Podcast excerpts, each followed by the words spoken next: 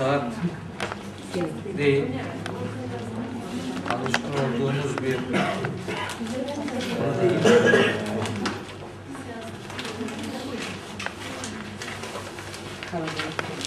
sakinlik de değil.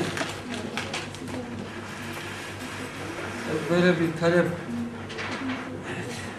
iletilince dernek yetkililerince varsın bu da bir vesile olsun.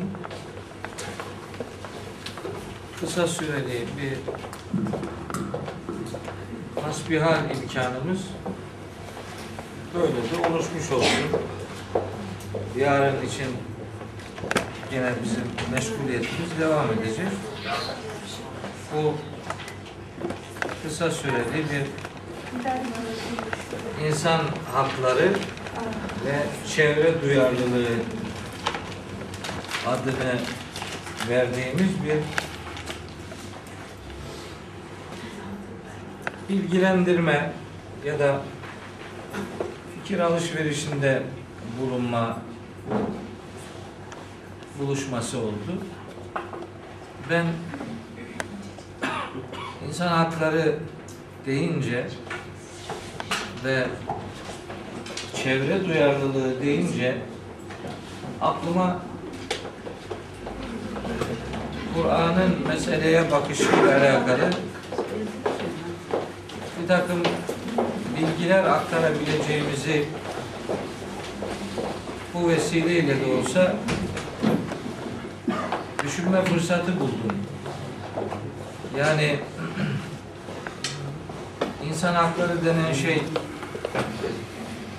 özellikle de çevre duyarlılığı meselesine Kur'an'dan bir bakış ortaya koyabileceğimizi düşünerek bu teklife olumlu cevap vermiş oldum. Tabi Kur'an'ın hayata dair söylediği onca prensip varsa bu hayatın içerisinde hayatın devamını sağladığımız çevreye dair de elbette sözü vardır, söyledikleri vardır. Ben işte Kur'an'ın meseleye nasıl temas ettiğini oradan anladıklarımla size aktarmaya çalışacağım.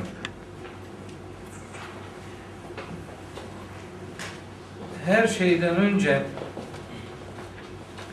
iki hususu özellikle vurgulamak isterim.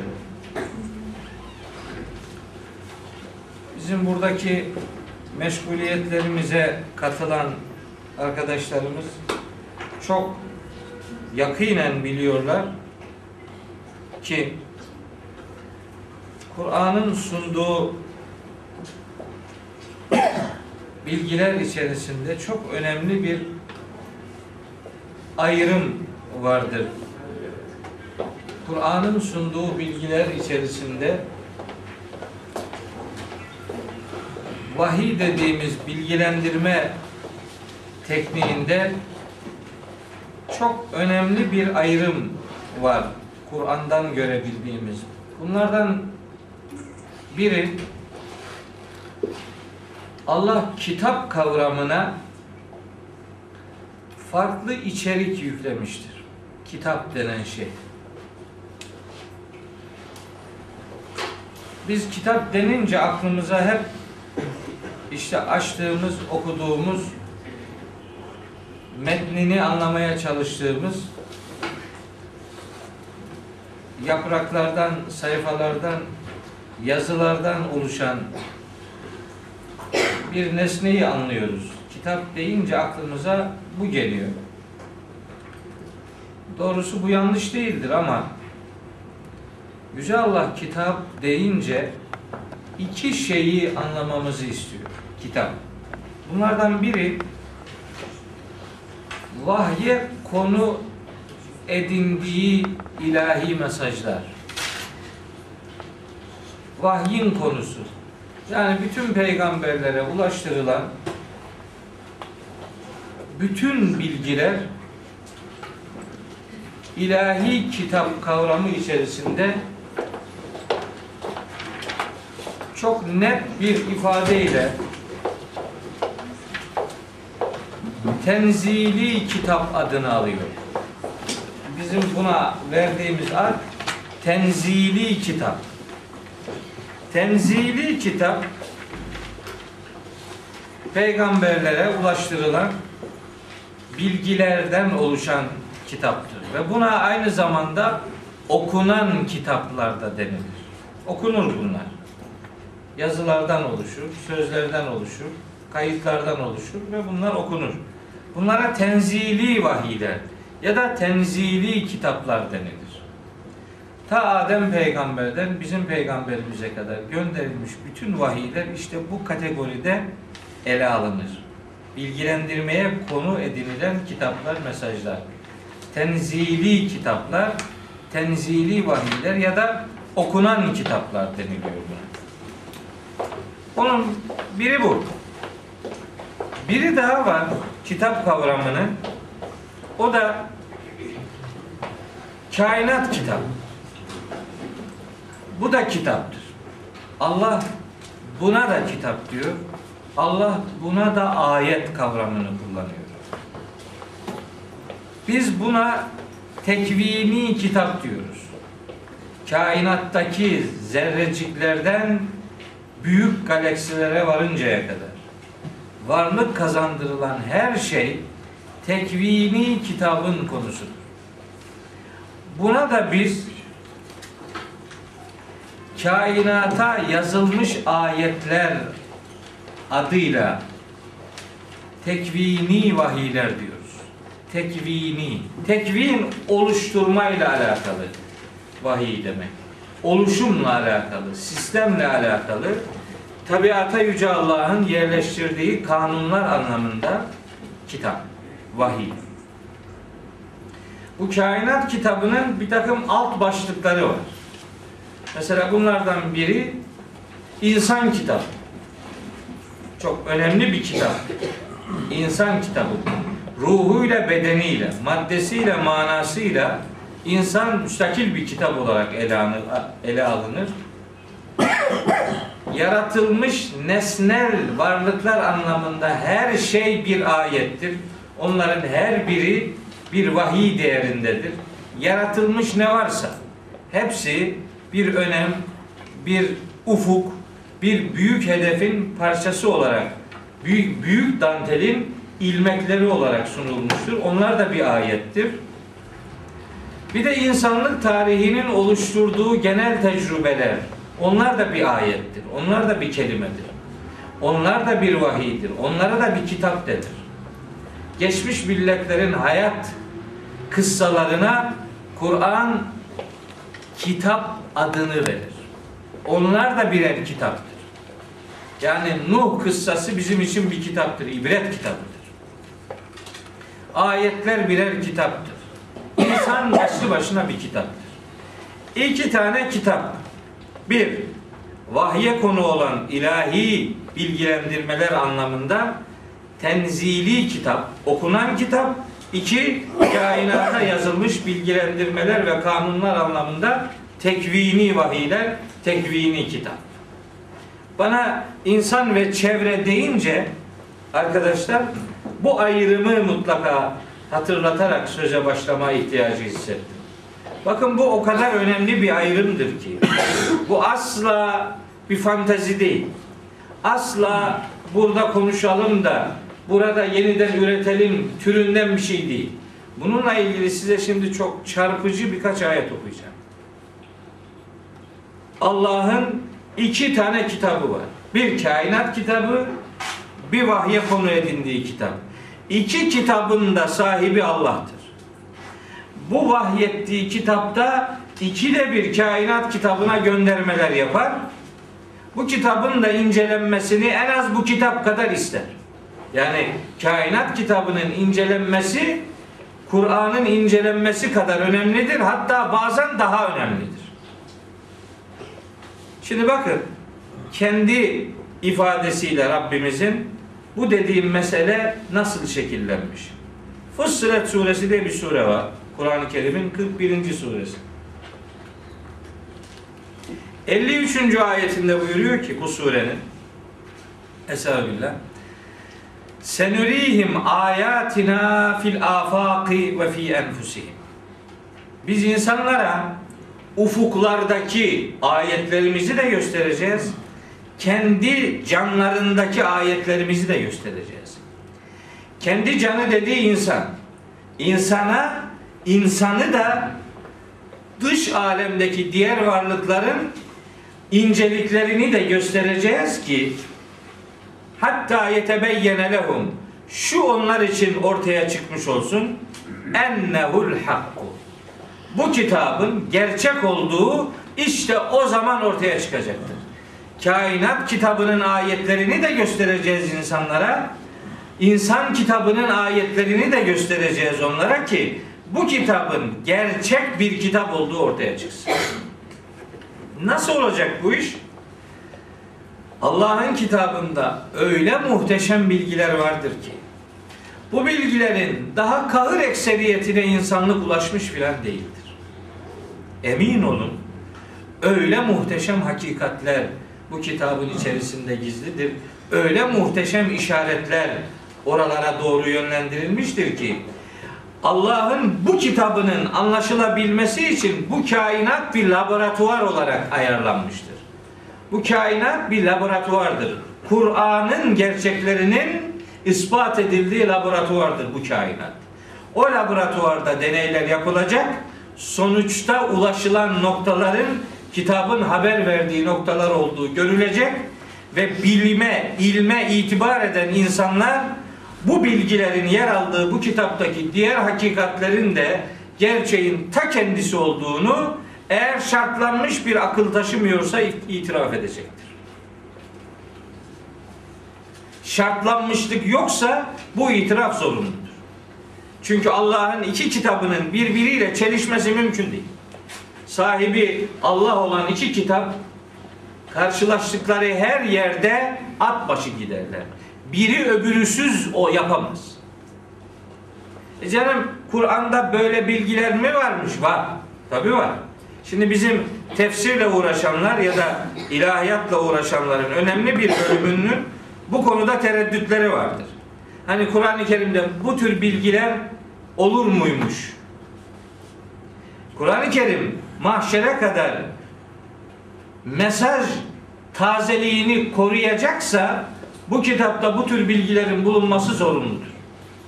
Çünkü insanlığın her yeni gün Kur'an'dan öğrenecekleri vardır.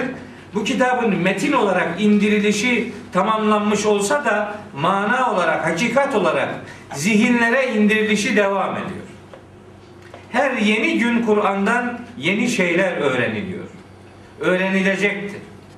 Hayatını Kur'an'la meşguliyete adayan biri olarak her yeni gün kitaptan yeni şeyler öğrendiğimi itiraf etmeliyim. Her yeni gün. Şimdi bakın bu ayetlere dair yapılan göndermelerden biri Nemil suresinin 93. ayetidir. Nemil suresi 93. Buyuruyor ki Yüce Allah Estağfirullah. Ve kulil hamdülillah. De ki hamd, övgü Allah'a aittir. Hamde layık varlık sadece O'dur. Ona övgüler dizdirilir. Başkası bunu hak etmez. Ki o öyle bir Allah'tır ki sen yüriküm ayatihi. O bütün ayetlerini size gösterecektir. Fetarifuneha ve siz o ayetleri tanıyacaksınız. O gösterecek, siz tanıyacaksınız. O ayetleri görmek için o laboratuvarın içine girmek gerekir. Oraya girmeden ayetler filan görünmez. Kim görecek bu ayetleri? Kime açık bu kapı? Bakın onun bilgisini de şurada veriyor. Kaf suresi var Kur'an'ın 50. suresidir. Ve bu surenin ilk 8 ayeti hani ilk 4 ayetini veya ilk 5 ayetini söylemeyeyim ama Üç ayetlik bölümünü size söyleyeyim. Bakın bu ayetleri tanımak kime ihsan edilecektir? Kim tanıyacak bunları? Ve hangi ayetler bunlar? Kaf suresi şurada, şurada. 50. sure. Bu surede bu kainat kitabına dair şu göndermeleri görüyoruz. Diyor ki Estağfirullah. Bakın nasıl bir kelime kullanıyor. Daha başlarken. Estağfirullah. Efelem yenzuru ile semai fevkahum. Nazara kelimesini kullanıyor. Başka ayetlerde fel yenzur diyor. Başka ayetlerde efela yenzurune diyor. Bir nazar etmezler mi? Bir incelemeye konu edinmezler mi? Şöyle bir dikkatlerini hiç mi çekmez? Üzerlerindeki bu göğe bir bakmazlar mı? Ne var orada? Neyine bakacak? Keyfe beneynaha. Biz onu nasıl bina etmişiz? Onu nasıl şekillendirmişiz? Kur'an astronomi biliminin Müslümanların vazgeçemeyecekleri bir bilim olduğunun haberini veriyor. Gökle ilgileneceksiniz. Nasıl bina edildiğini görebilmeniz için. Ne ayetler var, neler var. Şimdi gökle ilgili bir ayet size okuyayım. Buraya döneceğim. Buyuruyor ki Zariyat suresi 47. ayette ve sema'e beneynaha bi eydin. Göğü biz çok güçlü bir şekilde şekillendirdik, bina ettik. Ve inna le musiun. Göğü genişletmeye devam ediyoruz. Göğün genişletilmesinin ne demek olduğunu bilim adamları araştırıp öğrensinler diye bu insanlığa verilmiş bir ev ödevidir. Astronomi, bir gün ilahiyatın programını belirleyen adam olursam astronomi, fizik, kimya, matematik, biyoloji, mikrobiyoloji hatta jeoloji derslerini zorunlu ders yapmak durumunda olduğumuzu herkese ilan edeceğim. Allah'ın kitabı bu bilimler olmadan anlaşılmaz be kardeşim. Çok önemli bu. Astronomi, elin alemin adamı buluyor, biz anlamak bile anlamıyoruz. Oysa bu önce bizim anlayışımıza sunulmuştur. Bakın Bakın neler söylüyor. Ra'd suresinin ikinci ayetinde ve Lokman suresinin 10. ayetinde. Bakın gökle alakalı neler söylüyor. Estağfirullah. Allahu lezî rafa'as semavati bi gayri amedin teravneha ya da halakas semavati bi gayri amedin teravneha iki ayetteki ifadeler böyledir. Allah öyle bir varlıktır ki gökleri gördüğünüz gibi direkler olmadan yarattı. Bir anlamı bu. Genel tercih edilen anlamı bu. Ama bence bu anlam doğru değil. Bunun asıl anlamı şu. Allah gökleri sizin görebileceğiniz direkler olmadan yarattı. Yani direk var ama siz görmüyorsunuz. Bu direğin ne olduğunu keşfetmek Müslüman ilim adamlarına Yüce Allah'ın verdiği bir ev ödevidir. Gökle ilgilenmek bu sistemin nasıl şekillendiği ve sistemi yaratanın büyüklüğünü itiraf için en önemli konu başlıklarından biridir. Hac suresinde ayetler var. Tarık suresinde ayet var. Ve semâi zâtir rac'i. Reci' sahibi olan göğe yemin olsun. Reci' demek dönüş sahibi olan demektir. Bir şey dönüyorsa gidiyor da demektir. Yeryüzünün de içinde bulunduğu bu uzay boşluğunun gidiş ve dönüş hareketini gerçekleştirdiğini söylüyor. Bunun nasıl olduğunu ben ilahiyatçı olarak ifade edemem. Ama bu astronomi ile ilgilenenlerin ev ödevi konu başlıklarından biri işte budur. Öyle diyor. Efelem yanzuru ile semai fevkahum. Üzerlerindeki şu göğe bir bakmazlar mı? Bir incelemezler mi bunu? Keyfe beneynaha. Nasıl bunu bina etmişiz? Ve zeyyennaha. Onu nasıl süslemişiz? Ve ma leha min furuc. Görmezler mi bu gökte bu boşlukta nasıl da hiçbir çatlak patlak yok. Görmezler mi demek? Görün, bakın, inceleyin demek. Gök böyle bir laboratuvar konusu olmalıdır Müslümanın. Sonra sözü getiriyor gökten yere. Vel arda yere bakmazlar mı bunlar hiç? Medednaha o yaydığımız genişlemesine yaydığımız yeryüzüne bakmazlar mı? Bakmazlar mı? Ve elkeyna fiha ravasiye. Bizim oraya nasıl ağırlıklar koyduğumuza bakmazlar mı? Bakın şimdi.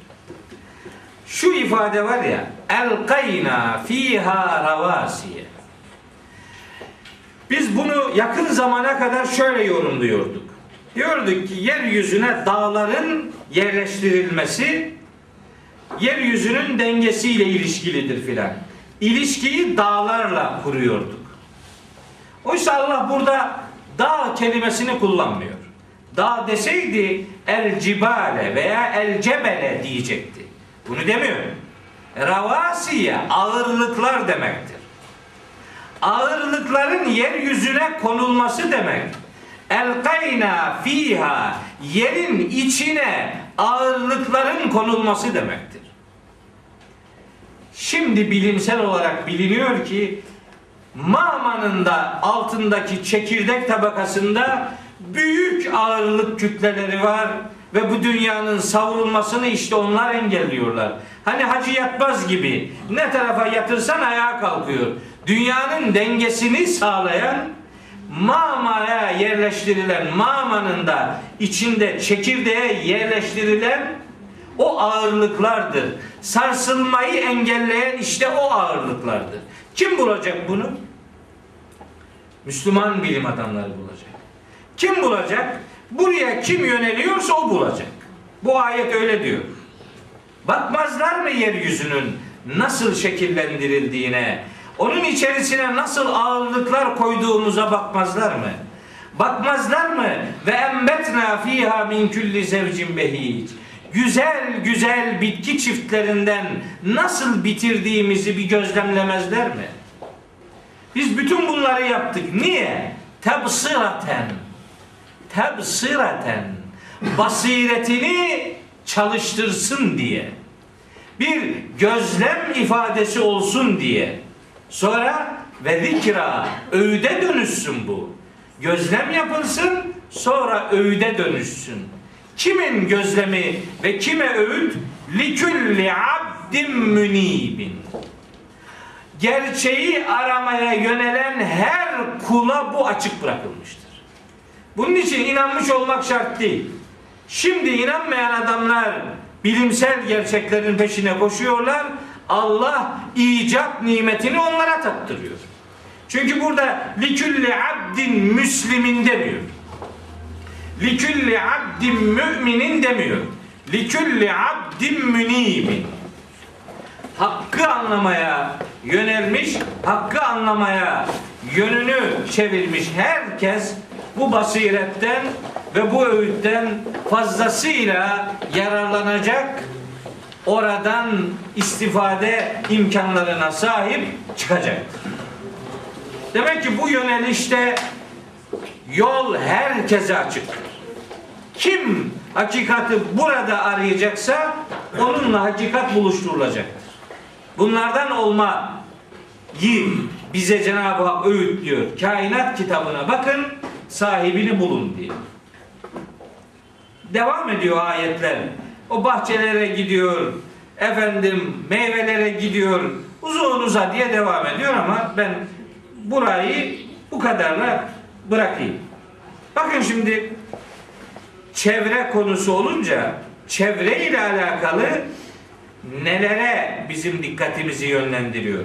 Bir bakın buyuruyor ki Estağfirullah Gâşiye suresinde 17, 18, 19, 20. ayetler. Gâşiye suresi 17, 18, 19, 24 ayet. Yine benzer kelimeyi kullanıyor. Efela yanzurune. Bakmıyorlar mı bunlar? Bakmıyorlar mı demek? Baksınlar demek. Niye bakmıyorlar? Özellikle baksınlar. Nereye bakacaklar? İler ibili, deveye baksınlar. Deveye baksınlar. Keyfe hulikat. Nasıl yaratılmış? İşte hayvan bilimiyle alakalı ev ödevidir bu. Hayvan bilimi, hayvanların incelenmesinin bir örneğini veriyor. Deveyi örnek vermesi çok çarpıcı bir gerekçeye sahip. Arabistan'da deve hayvanı çok önemli. Hem yük taşımacılığında hem seyahatte çok önemli. Sadece bu kadar değil. Eti diğer hayvanlara göre daha fazla. En azından büyük bir kısmına göre. Sütü diğer hayvanlara göre daha fazla. Derisi daha fazla. Yük taşıma oranı daha fazla. Dayanıklılığı, sıcağa dayanıklılığı bütün hayvanlardan daha fazla. Dahasını söyleyeyim. Çöl şartlarında doyabilecek imkanı sahiplenmiş tek hayvan devedir. Dikenlerle beslenir diğer hayvanların yanından geçmediği o dikenlerle beslenir ve ayakta durur. Hörgüçlerinde depoladığı enerjiyle günlerce o yükü ya da o mesafeyi gider. Bütün bunlardan daha önemlisi küçücük bir çocuk bile ona yönelik nah ifadesini kullansa onu yere yatırır. Son derece boynu bükük bir hayvandır. Hangi taraftan bakarsanız deve ilginç bir hayvan. Ama Kur'an'ın asıl derdi sadece deve değil. Kur'an'da böyle yöre, yöresel motifler vardır. Ama mesaj evrenseldir. Burada söylenmek istenen şu. Deve örneğinde bütün hayvanları inceleyin demektir bu. Sadece hayvanları mı? Hayır. Ve ile semai göğe bakmazlar mı hiç? Keyfe rufi'at. Nasıl yükseltilmiş? Biraz önce okuduğum ayetler. Daha bir sürü var. Başka? Bak, bakın şimdi. Ve ilel cibali keyfe nusibe. Şimdi jeomorfoloji ile alakalı insanlar dağların yerin altından nasıl çakıldığını iyi bilirler. Nusibe kelimesi nesab, ensab, dikili şey demektir. Çakılı şey demektir. Allah dağları yere çaktığını söylüyor. Nazihat suresinde de söylüyor. Vel cibale ersaha. Bakmazlar mı dağlara nasıl yere çakmış diye. Bunların birbiri içerisine aşağıdan nasıl geçişli hale getirildikleri bu ayetin işaretiyle bilimin konusu ilan edilmiştir. İşte jeomorfologlar bu meseleyle ilgilenip bir detay bilgi verecekler. O yapıyı görecekler.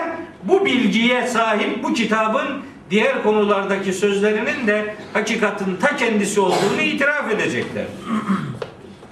Ve ilel ardı keyfe sutihat. Yeryüzüne bakmazlar mı? Nasıl şöyle de genişlemesine yayılmış? Yerde olan her şey inceleme konusu olarak ilan edilmiştir. Kainat kitabı olduğu gibi Müslümanın laboratuvarı olmak durumundadır. Abese suresinde tabi sözü uzatmak istemiyorum ama Abese suresinde var böyle böyle çarşaf çarşaf liste bilgiler. Tarık suresinde var insanın yaratılış embriyoloji halinden önceki zigot halinden de önceki durumuna gönderme yapar. Tarık suresinde Yüce Allah. Ve oradaki emrini de şöyle başlatır. Felyanzuril insanu mimme hulika. İnsanoğlu hangi şeyden yaratıldığına bir baksın. Bir incelesin, bir baksın. Neler var? Önce baksın diyor, sonra nerelerden yaratıldığına dair bilgiler veriyor. Şimdi bunların sayısını çoğaltmam mümkün. Ama meseleyi çok fazla detaylandırmak istemiyorum. Birkaç hususu sizinle özellikle paylaşma arzusundayım. Bakın mesela Yasin suresi çok çarpıcı bir suredir Yasin suresi. Hani peygamberimiz buyuruyor ya İkra'u ala mevtakum Yasin. Ölülerinize Yasin okuyun. Ben eskiden derdim ki bu hadis bu anlaşılmıyor. Sonra bir süre sonra inceledim, biraz baktım, baktım ki Peygamberimiz o hadis-i şerifi ölmek üzere olanlar için söylemiş. Tabi ölmek üzere olan adamın yanında Kur'an motifli bir şey okumak elbette ölmek üzere olanı rahatlatır. Ona hayatında değer vermiş bir insansa. Eğer değer vermiş bir adam değilse eziyet gelir ona. Ama o hadisin aslında başka bir manası var. Ve bütün kemalimle inanıyorum ki şimdi söyleyeceğim anlamın kastedilmişliğini düşünüyorum. Siz ölülerinize Yasin okuyun demek. Siz kalbini öldüren ölülere Yasin okuyun demektir. Kalbi ölü adamlara okuyun. Bu onları diriltir. Emin ol diriltir. Acayip bir konu çeşniliği var şu Yasin'de. Şimdi oradan bir pasaj aktaracağım. Bizim konumuzla alakalı. Bakın ne diyor. 33. ayetinden başlıyor. Ta 44. ayete kadar gidiyor. Hepsini okumayacağım. Birkaç tane okuyacağım. Buyuruyor ki Yüce Allah Estağfirullah. Ve ayetun lehumul ardul meytetu Ölü görünen toprak onlar için aslında bir ibrettir. Bir delildir, bir derstir. Bir, bir ders konusudur. Toprağı incelesin insanlar, baksınlar. Orada hakikatin nasıl yeşerdiğini görecekler. Ahyeynaha. Biz toprağı canlandırıyoruz. Ve ahrecna minha habben. Ondan taneler çıkartıyoruz. Feminhu ye'kulun. insanlar yiyorlar. Bir düşünsünler baksınlar. Bu nereden geliyor? Nasıl oluyor bu iş? Ve cealna fiha cennetin min nehilin ve a'nabin. Biz o toprağın çeşitli yerlerinde hurma ve üzüm bahçeleri yarattık. Ve feccerna fiha minel uyun. Bahçelerin arasından nice nice su kaynakları fışkırttık. Liyekulu min semerihi ve ma amilet eydihim. Hem kendi yap o bahçenin meyvelerinden yesinler. Hem de ola ki o meyveleri daha mamul hale getirip onlardan yemeye devam etsinler. O ayetin başka bir anlamı daha var ama o, o detaya girmiyorum. Peki niye bütün bunlar? Efela yeşkurun. Hiç mi şükretmiyor bu adamlar? Niye şükretmezler? Ölü toprak canlanıyor. Adamın canlı kalmasını sağlıyor. Gıdaya dönüşüyor. Burada hiç mi ibret yok? Hiç mi bakmayacak adam nelerden nasıl dönüşümler yaşanıyor diye? O dönüşüme ve toprağın canlanmış, canlandırılmasına insanların dikkatini yönlendiriyor. Sonra diyor ki Sübhane Şanı ne yücedir o zatın. O nasıl da her türlü eksiklikten münezzehtir ki ellezî halakal ezvâce küllaha bütün çiftleri yaratan odur. Bütün çiftler mesela nelerden oluşan çiftler? Mimma tüm bütün ardu. Yerin bitirdiklerinden. Yerin bitirdiği çiftler. Tohum toprak. Toprak su. Su tohum. Artı ve eksi yüklü hücreler. Hepsi o çift oluşum ifadesidir. Ve minen kuzim insanların da çiftleri var. Erkek var, kadın var. Ve bir de mimma la ya'lemune. Toprağı hadi anladık. İnsanları da anladık. Ve mimma la ya'lemune ve bunun tercümesini şöyle yapıyorlar. Bilemeyecekleri şeylerden de yarattık çiftler diyor. Tabi bilemeyecekleri demek kapıyı kapatmak anlamına gelir. Ve mimma la ya'lemune henüz bilemediklerinden. Daha henüz bilemiyor.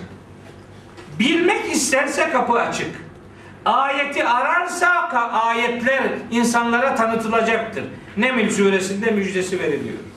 Kapıyı aralamak Kaf suresinde haber veriliyor. Araştırma yapmak orada insanların önüne sunuluyor. Sonra o bilgilere ulaşmak araştırma yapmanın sonucu olarak bir ödül olarak insanlara veriliyor. Ve fakat bilinmelidir ki İnsanlar neyi ne kadar bilirlerse bilsinler daima bilemedikleri hususiyetler ve incelikler elbette vardır. Hiçbir varlık Allahu Teala'nın ilim sıfatını kuşatamaz. Ve fevka külli zi ilmin ali. Her bilenin üstünde asıl bilen Allah vardır. Yani ben çok şeyler biliyorum. Bu bilgiyi bilgi putuna dönüştürmek doğru bir davranış değildir. Bilenler ne kadar küçük olduklarını itiraf edenlerdir. İnnemâ yahşallâhe min ibâdihil ulemâ'u.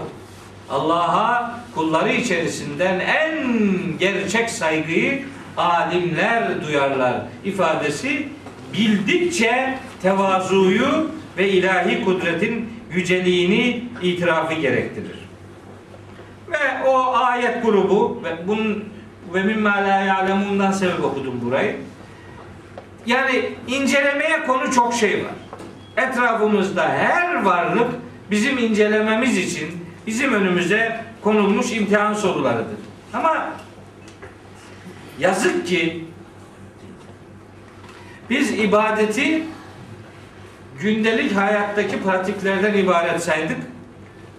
Dünyayı ihmali ibadet saydık. Dünyaya insanoğlunun sürgün gönderildiğine inandırıldık. Dünyayı imar etmekle görevlendirildiğine sırayı hiç getirmedik. Tarihimizde bunun şaheser örneklerini ortaya koyan ecdadımız elbette oldu. Ama arzu edilen düzeyde bu gitmedi. Şimdilerde ta gerilerde geri kelimesi bile ileri kalıyor durumumuzu ifade için. Arzu edilen yerlerde hiç değiliz. Oysa bu kitap bize dünyayı ihmali önermiyor. Dünyayı imarı öneriyor. Buradan kazanılacak ahiret. Burası değerli olmasa buradan değerli olan ahiret kazanılmaz. Biz dünyayı elimizin tersiyle itemeyiz. Bu imtihanın imtihan alanı dünya olarak belirlenmiştir. Biz bu dünyayı imar etmek durumundayız. Bu dünyanın sahibi, kainatın sahibi nasıl tanıttıysa on tanıtılan bilgiler doğrultusunda bu hakikatlere kulak kabartmak durumundayız. Hangi bilim alanıyla ilgili olursa olsun, kim neyi çalışıyor olursa olsun, Kur'an ona rehberlik edecektir bunu bilsin. Tarihinden coğrafyasına, sosyolojisinden psikolojisine, astronomisinden ne bileyim diğer fizyolojisine varıncaya kadar hangi bilim dalı aklınıza geliyorsa onların Müslümanın gündeminde bulunması Kur'an'ın Müslümana yüklediği ev ödevleri arasında yer alır. Bunun için gerekiyorsa araştırma projeleri ortaya koymak, gerekiyorsa enstitüler kurmak, gerekiyorsa dünyadaki diğer milletlerle birlikte kainat kitabına Allah'ın yerleştirdiği bu muhteşem planları, muhteşem organizasyonları anlayabilecek çalışmaları yapmak bu kitabın bizden istekleri arasında yer almaktadır. Dahasını size söyleyeyim. Kur'an'ın indirildiği ilk ayet, ilk pasaj kainat kitabının okunmasıyla alakalıdır. İkra bismi rabbikellezî halak halakal insane min alak Rabbin Rabbinin adıyla oku. Rabbinin adına oku. Rabbinin adını oku. Rabbinin adına yemin ediyorum oku.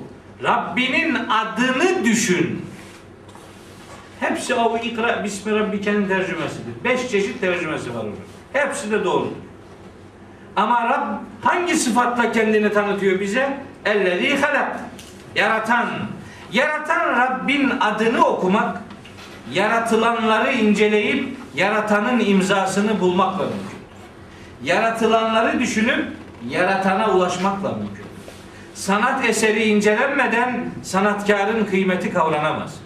O itibarla bütün kainat bizim için inceleme konusudur. Hani bazen diyorlar işte mucize Var mı mucize?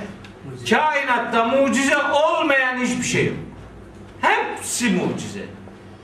Kim insan eliyle bunların üretildiğini ispat edebilir ki? Ne yapıldıysa Allah'ın eşsiz kudretinin tecellisi olarak görülmelidir. O itibarla biz biraz daha dünyayı kavramaya yönelik biraz daha geniş düşünmek durumunda olduğumuzu ifade etmeliyim. Buradan şu anlamda çıkmasın. Yani yani o zaman başka işler yapmaya gerek yok. Oturalım, namazı da bırakalım, orucu da bırakalım filan yok yok. Onu demiyorum. Onlar olacak zaten. Benim derdim zaten onların hareketlenmesini sağlamaktır. Yani alnını secdeye kapatmayan bir adamın efendim diğer ayetlerle kolayına ilgilenip de sonuç bulacağına fazla ihtimal vermiyorum. Yok çok genelleme yapmak da istemiyorum ama bizim derdimiz ikisinin beraber gidebileceği bir anlayış berraklığına sahip olabilmektir. Adam fabrika kuruyor, fabrikayı kuramıyor bile. Her parçasını başka yerden alıyor. Alıyor, en ufak bir arızada onu onarıyor. Onaramıyor. Onun için ayrıca bir tamirci istiyor. Efendim, yani hep geriden, hep ihmal edilmiş bir duyguyla hayata bakmaya alıştırıldık.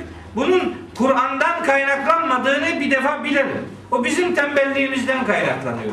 Kitabullah'ın insana dünyayı lüzumsuz göstermek gibi bir e, mesaj içeriği yoktur.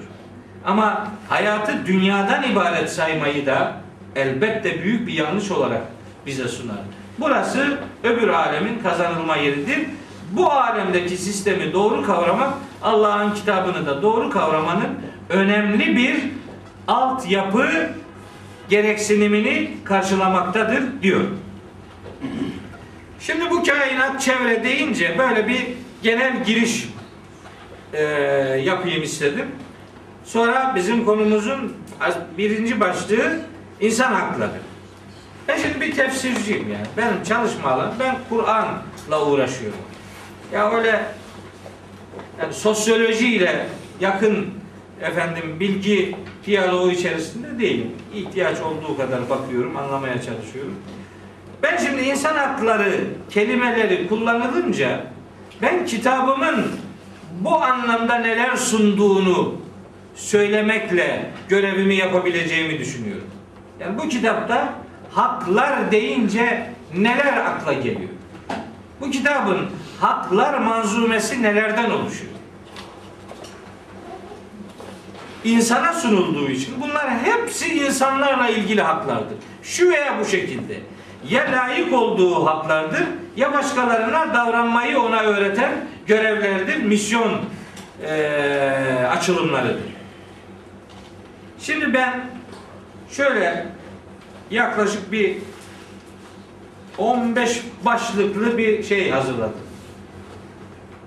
Kur'an'ın haklar manzumesine getirdiği, sunduğu, hediye ettiği efendim nimetler bağlamında böyle 10-15 tane konu başlığı belirledim. Bunlardan vakit oldu vakit müsait olduğu kadar söyleyeyim. Geri bitmeyecektir ama bitmeyen kalsın başka bir vesileyle tamamlamış olurum. Kur'an'ın haklar dediği şey. Korkuyorum şu çevre duyarlılığına sıra gelmez de bu haklarda e, boğulur gideriz diye de korkuyorum. Bu çevre duyarlılık kelimesini, duyarlılık kelimesini davetin içinde görünce çok güzel bir kavramla bunu karşılayabileceğimizi düşündüm. Bak duyarlılık denen şey bizim literatürümüzde çok muhteşem bir kavramla karşılaş, karşılanmaktadır. Duyarlılık bu haklara gelecek. Tersinden başlamış oluyor yani. Haklar kısmına geleceğim. Burayı burası e, yani konuşulmadan geçmesin istiyorum. Bakın bizde bir Kur'an-ı Kerim'de onlarca yerde çeşitli kalıplarda geçen bir kavram. Takva kavramı. Takva diye bir kavramımız var. İttekullaha, ittaki, takva, muttaki, muttakun, dom. Bir sürü var. Şimdi bu takva şöyle tercüme ediliyor. Bir, korkmak. Takvada aslında korkmak anlamı yok. Takva kelimesinin yani kelime yapısında korkmak anlamı yoktur. Bu daha çok serbest bir çeviriyle ifade edilebilir. Yani kelimenin direkt manası değil de bağlamdan çıkartılan bir sonuç olarak öyle karşılan, karşılanıyor. Genellikle öyle tercih ediliyor. Takva bir korkmak. İki, takva korunmak anlamı var şimdi bunun. Korunmak. Bunun kelimenin asıl anlamı bu. Takva Arapçada vekaye diye bir kökten geliyor. Bu veka korumak demektir. Veka korumak demektir. Takva ya da ittika dediğimiz şey korunmak demektir. Bunun kelime anlamı birebir verdiği anlam bu. Korumak, korunmak. Bu anlam kelimenin kendi anlamı. Bu, bu kavrama şöyle de anlam veriliyor. Sorumluluğunu bilmek. Bak kavramın içerisine bir sorumluluk girdirildi. Sonra kulluk bilincinde olmak. Böyle tercüme edenler de var. Bu kavrama bağışıklık sistemi anlamı verenler de var. Takva yani korunmadan söz ediyor ya. Korunaklı olmak, korunmak, bağışıklık sistemi insanı dışarıdan gelen işte mikrobik taziklerden koruyan sisteme işte bağışıklık sistemi deniyor. Korumak, korunmak anlamıyla bu e, örtüşebilen bir anlamdır. Ama bunların her biri doğrudur. Hiçbirine öyle bu yanlıştır falan deyip de elimin tersiyle itecek durumda değil. Hepsi bakıldığı yere göre doğrudur. Ama bu kavramın asıl doğru anlamı, asıl kuşatıcı anlamı takva demek duyarlı olmak demektir. Takva duyarlılık demektir. Ne kime ne kadar nasıl duyarlı davranılmasını Müslümana takvası öğretir. Allah onu bizim benliğimize yerleştirmiş. Şems suresi 8. ayette buyuruyor. Estağfirullah 7. ayette ve nefsin ve ma sevvaha fe fucuraha ve takvaha demiş. Yani insana ve onu düzenleyen güce yemin olsun ki o güç insana hem fücur denen yani yoldan çıkabilme özelliğini hem takva denen yoldan çıkma özelliğinden korunabilmeyi ilham etmiş. Takva bize yaratılışımıza yerleştirilmiş bir korunma sistemidir. Hamurumuzda bu var. Fucur da var, takva da var. Buna biz bunu doğuştan getiririz.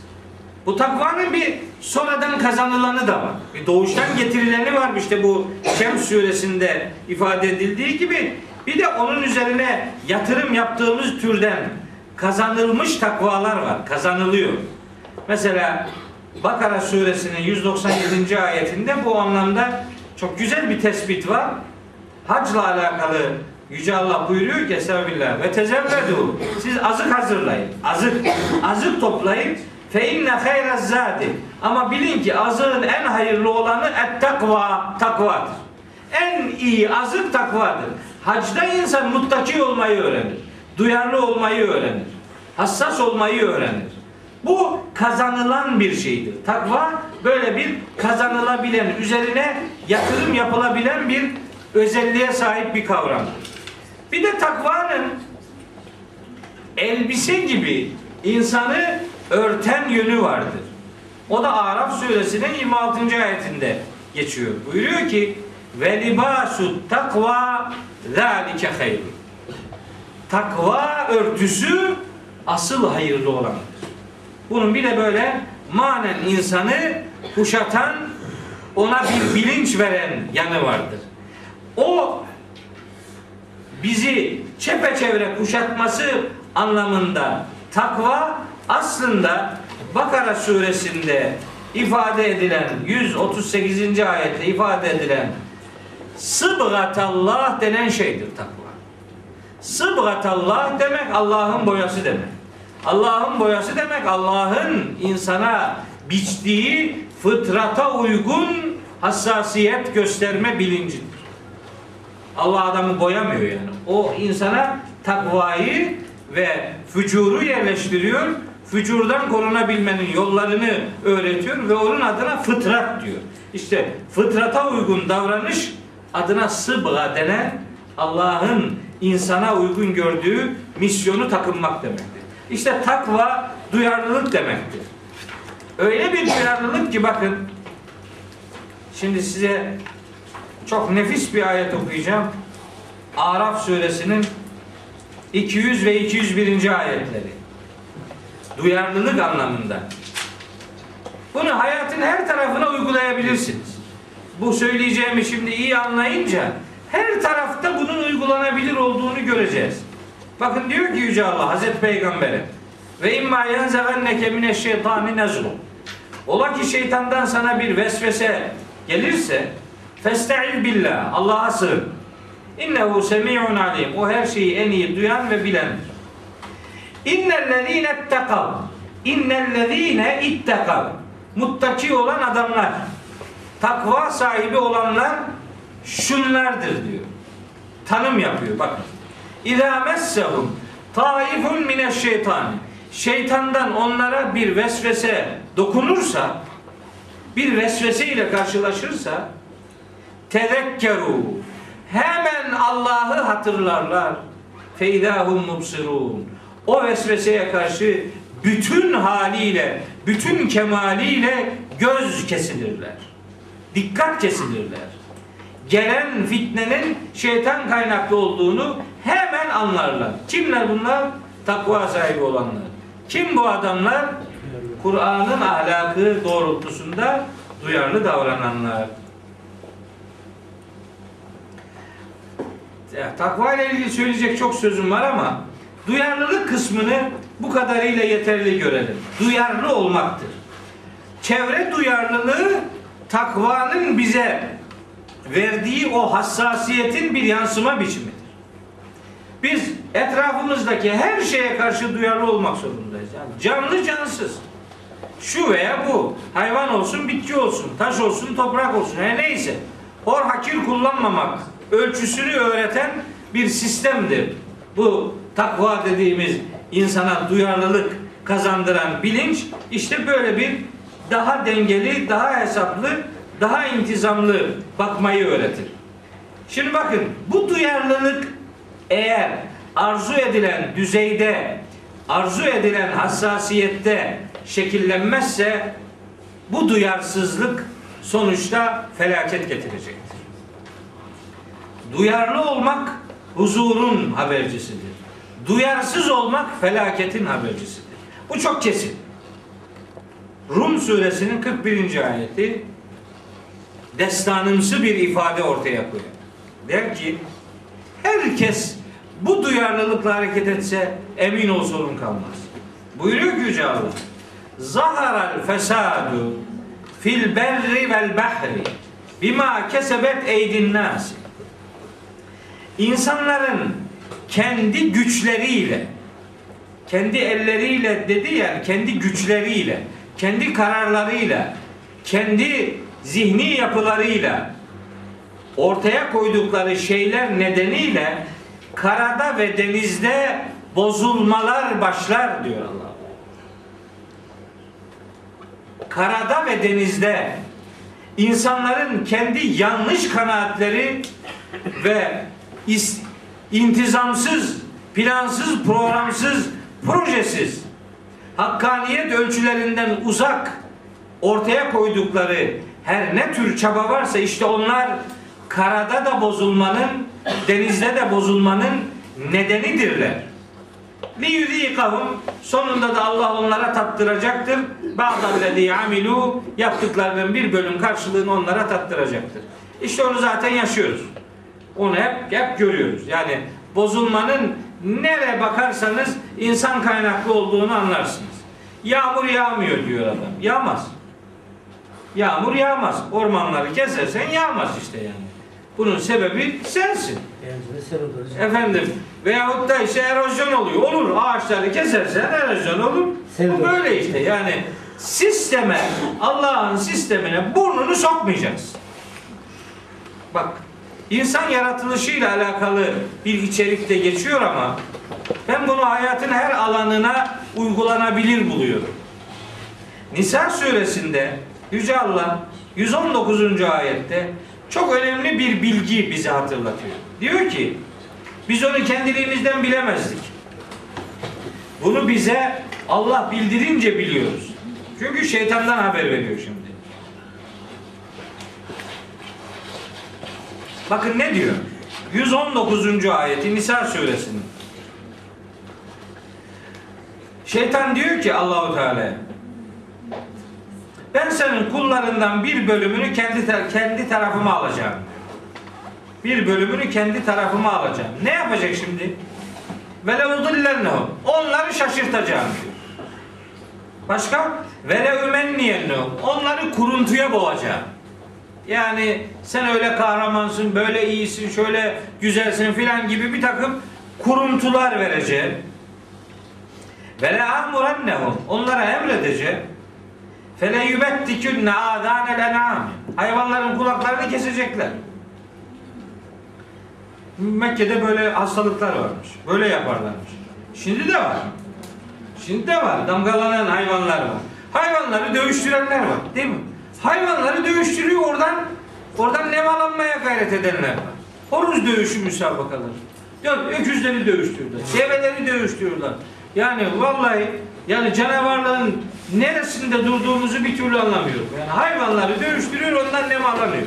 İnsanları dövüştürüyor. Devam ediyoruz. Bakın şurası çok önemli. Hayvanların kulaklarını kesecekler diyor. Yani hayvanlara zarar verecekler demek. Ve dahası ve le amurennehum. Ve ben onlara emredeceğim.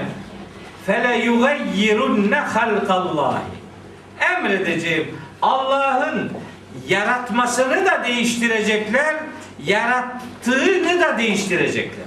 Yani yaratma biçimini de değiştirecekler yarattığı şeyi de değiştirecekler.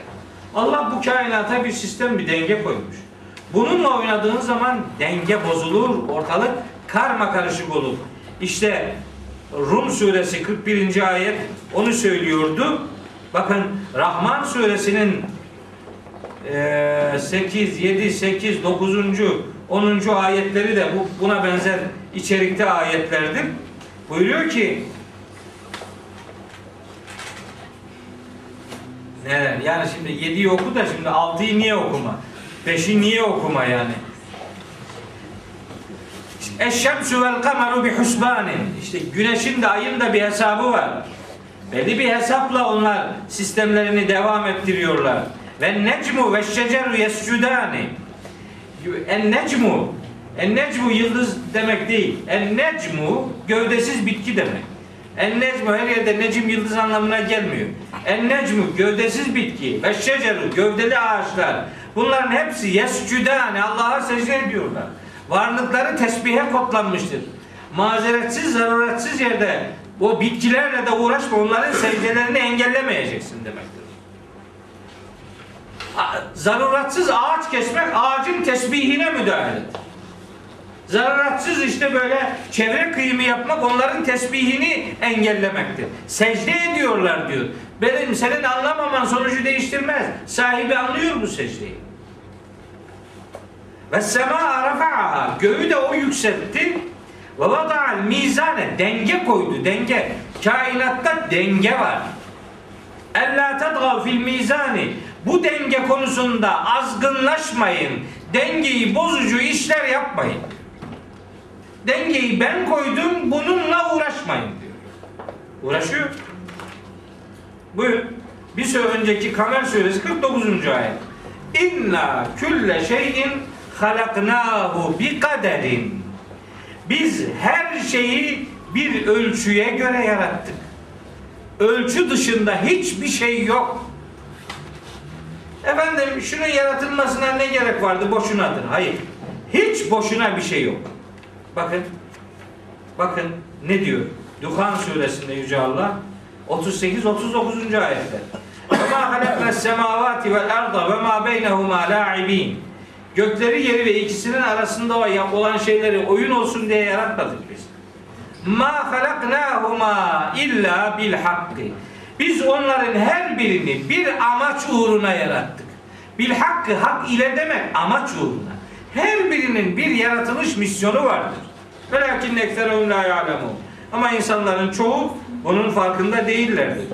Senin anlamaman sonucu değiştirmez dedim. İsra suresi 44. ayet haykırıyor varlıkların tesbihini. Tüsebbihu lehu semavatü seb'u vel ardu ve men fihinne. Yedi kat gök, yeryüzü ve içindeki varlıklar Allah'ı tesbih ediyorlar. Ve in min şeyin illa yusebbihu bihamdihi. Varlık kazanan hiçbir şey yoktur ki Allah'ı tesbih ediyor olmasın. Ve lakin, lakin la tefkahune tesbihahum. Siz onların tesbihini anlamıyorsunuz. Bizim anlamıyor oluşumuz o tesbihin olmadığı manasını vermez. Bakıp görmemize rağmen anlam vermekten aciz olduğumuz görüntülerden de tesbih örneği veriyor allah Teala bize. Bakın. Rahat suresi 13. ayet. Rahat suresi 15. ayet. Çok nefis iki örnektir. Ve yusebbihur ra'du bihamdi. Bak gök gürültüsü Allah'ı tesbih eder o gürlemesi. Göğün gürlemesi kendi tesbihidir öyle diyor. Melekler Allah'ı tesbih ederler. Sonra 15. ayette diyor ki Velillahi yescudu men fis semavati vel ardı. Göklerde ve yerde ruh taşıyan varlıklar hepsi Allah'a secde ederler. Nasıl? Tav'an ve kerhen. Tav'an ve kerhen. Bunu şöyle algılıyorlar. İs- isteyerek ve istemeyerek. Yok yok ne demek isteyerek? İstemeyerek var mı? Ne hangi istemeyerek? Tav'an ve kerhen zorunlu olarak demektir. Bu bir kalıptır Arapçada. Tav'an ve kerhen ister istemez yani. Zorunlu olarak hepsi secde ediyorlar. Sadece kendileri? Yok. Ve zilaluhum bil ve asali. Sabah akşam uzayıp kısalan gölgeleri de Allah'ı tesbih ediyor. Allah'a secde ediyor. O uzamak ve kısalmak bile kendi başına bir tesbih adıyla tanıtılıyor. Kainat böyle bir kodla varlığını devam ettirmektedir. O itibarla etrafa lüzumsuz, boş, anlamsız varlıkların doluştuğu bir mekan gibi bakmak doğru bir bakış değildir. Her varlığın, her yaratılmış şeyin mutlak surette bir yaratılış gayesi vardır ve bizim onlara karşı sorumluluklarımız vardır. O sorumluluklarla alakalı da bir iki örnek vereceğim. Hocam pardon burada biz hiçbir şey e, kitapta ne eksik bıraktık ne fazla yaptık. O hangi ayette var orada var yani. Ne eksik ne fazla. Yok fazla kısmı yok da eksik bırakmadık diyor. Yani. Benim okuduğum şeyde o da vardı. Ma farratna fil Evet. kitabı. Kitapta hiçbir şeyi eksik bırakmadık diyor. Yani her şeyin bir kitapta bir şeyi eksik bırakmadık demek. Adına gelen aklına gelen her şey burada vardı demek değil. Evet. Kitapta her şeyi hiçbir şey eksik bırakmamak demek. Biz hiçbir şeyi kuralsız yapmadık demektir. Her şeyin bir kuralı var. Bir yasası var. Bir kanunu var. Her şey o kanuna göre hayatiyetini devam ettirir. Az yan çalarsan sonucuna katlanırsın. Şimdi haklar bağlamında birkaç bir şey söyleyeyim. Geçmeden bir şey sorabilir miyim? Buyurun. Şimdi e, dediniz kainatta her şey bir denge üzerine kurulmuştur ve bozmayın diye de bir tabir söylediniz. Peki bozmamıza niye müsaade edilmiş burada? Ha, tabii yani bu yaratılışın Çünkü siz bir kitap yazıyorsunuz, bilgisayarınıza koyduğunuz zaman kimse ulaşmasın diye şifre koyuyorsunuz bir şekilde. Yani benim bilgilerime ulaşılmasın diye. Allahu Teala bize bunları öğrenin demiş ama bozmamız için niye müsaade etmiş? Sadece öğrensek Yani bu tabi o zaman imtihan anlamını kaybeder. Bu hayatın imtihan olabilmesi için fücur denen bir özellik vermiş Allah insana. Mühim olan vücudunu kontrol altına alabilmektir. Onu kontrol altına alabilmek için onları yapabilecek bir yeterliliğe ve imkana kavuşturulmak gerekir. Hiçbir şey yapamayacak adama şunu bunu yasaklamanın bir anlamı olmaz. Serbest olacak, imkan olacak. O imkana rağmen ilgili yanlışı yapmayan bir adam yapmamanın ödülünü kazanmış olacak.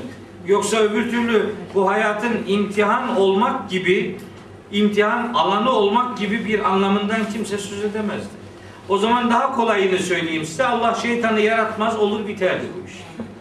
Ama o zaman imtihan olmazdı. O zaman melekler vardı zaten. Bu insan imtihana kodlanmış bir varlıktır. İmtihan, imtihan için seçenek sunmak lazım. Seçeneğin olmadığı yerde tercihin kıymeti yoktur. Tercih sunacaksınız, seçenek sunacaksınız, tercih edecek, o tercihin sonucuna katlanacaktır. Kim tavrını neden yana koyuyorsa öyle bir sonuç onu bekleyecektir. Bunu bilmelidir. Evet. Şimdi haklarla alakalı birkaç bir şey söyleyeyim ama hepsini söylemek durumunda değilim. Öyle anlaşılıyor. Ben çevre bilinciyle ilişkilendirilebilecek birkaç tanesini size aktarayım. Çevre bilincini de içerebilecek olduğunu düşündüğüm. Bir, Allahu Teala kitabında bir hayat hakkı projesi sunmaktadır Kur'an. Hayat hakkı, yaşama hakkı. O hakkın hiçbir varlığın elinden alınması gibi bir lükse bizi sahip bırakmamıştır. Yaparsan suç sonucuna katlanırsın. Yapmaman lazım. Öyle ki mesela adam öldürmeyi yasaklamış. Mesela çocukları öldürmeyi yasaklamış.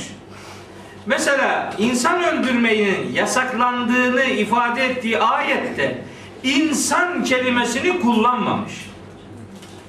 Öyle bir evrensel kelime kullanmış ki onun ki öldürülmemesi gerekiyor. Başka bir varlığı öldürmek kimsenin aklının ucundan dahi geçmesin denmek istemek. Mesela diyor ki mesela la taktulu evladeküm. İşte çocuklarınızı öldürmeyin. Anlaşılıyor çocuk demek. Veyahut da men katele müminen kim bir mümini öldürürse insan ifadesi içeriyor bu. Ama evrensel ifadesinde buyuruyor ki Yüce Allah Estağfirullah. Men katele nefsen bi gayri nefsin ev fesadin fil ardı fekennema katelen nase cemiyen. Kim sebepsiz yere ve bir cana karşılık olmaksızın haksız yere her kim bir cana kıyarsa nefs can demek. Nefes alabilme özelliğinde varlık demek. Kim böyle bir varlığın hayatiyetine son verirse fekennema katelen nase cemiya. İşte bu adam bütün insanları öldürmüş gibidir. Kim bir cana kıyarsa bütün insanları öldürmüş gibidir. Buradan hareketle biz cana kıymanın nedenli bir kabahat olduğunu hiç başka bir konuyu örneklendirme ihtiyacı hissetmeden anlar ve kavrarız. Cana kıyma. Çok çarpıcı bir ifade sizinle paylaşayım. Allah'ın can dediği şey elbette öncelikle insandır. Ama bu minyatür insanı da kaplar. Küçücük bir insan da bu kavramın içinde yer alır. Dün akşam bir televizyon programında seyrettim. İşte diyordu ki orada bir tanesi yani şeyi e, insana ruh işte üç aylıkken üfleniyor. İnsana ruh üflenmeden önce ona insan denmez diyor. Bu ne demek biliyor musunuz? Bu şu demek. Yani üç aylık bir süreçte insan ana rahmindeki çocuğu kürtajla alabilir. Nasıl olsa insan değil. O canlı. Henüz insan değil. Bunu nasıl der? Bu nasıl bir cümle be kardeşim? Ne biliyorsun üç aya kadar daha önceden ruh üflenmedi ona? Nereden biliyorsun ya? Müminin suresinde Allahu Teala anlatıyor bir şeyler. Oradan çıkartacaksan oradan sana delil olmaz. Dört aya kadar, üç aya kadar ana rahmindeki çocuğa müdahale edebilmeyi dini bir referansa sahip kılmak çok korkunç bir şey. İnsan ana rahmine düştüğü andan itibaren demiyorum bak. Rahmet düşmeden önce döllenmiş yumurta demiş demek olan zigot halinde de o insandır. İki hücre buluşmuş 23'er kromozom erkek ve kadından gelmiş 46 kromozomlu zigot meydana geldiyse işte o minyatür bir insandır. Onun her şeyi onda vardır. Sen göremiyor olabilirsin. Sen henüz hepsini seçemiyor olabilirsin. Henüz teknoloji ona ulaşmamış olabilir. Ama o bir çekirdek gibidir. Çekirdeğin içinde ne varsa çekirdeğin dışına o çıkar. Yavaş yavaş büyür büyür büyür koca bir ağaç olur.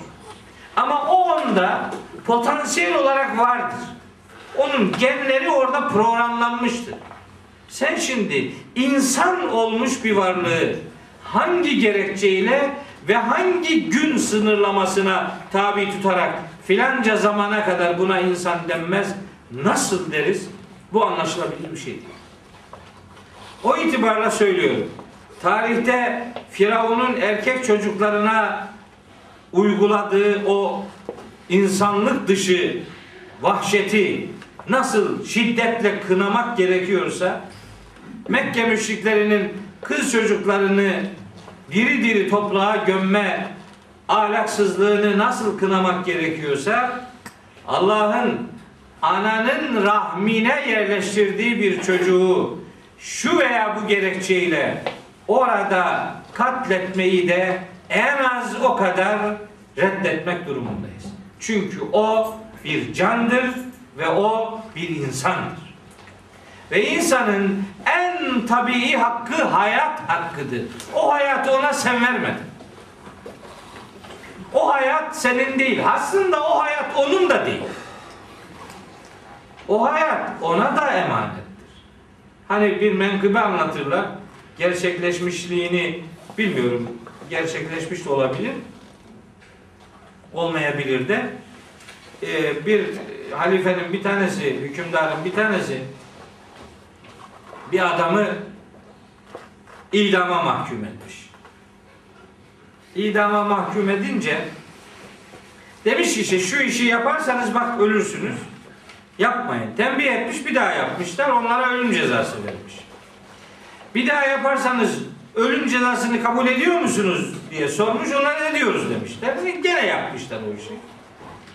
Tam işlem yapan yapılacak iken İmam-ı Azam'ın orada olduğu söyleniyor. Soruyorlar ki işte böyle böyle bir durum var ne dersin? Olmaz diyor. Olmaz.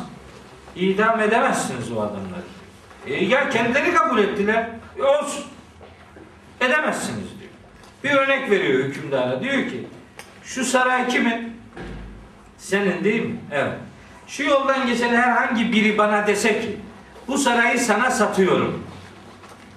Bu satış olur mu? Olmaz. Niye? Çünkü saray onun değil. Bak, o can da onun değil. Kendi canını pazara çıkaramaz. Kendi canım bu benimdir diyemez. Ona emanettir.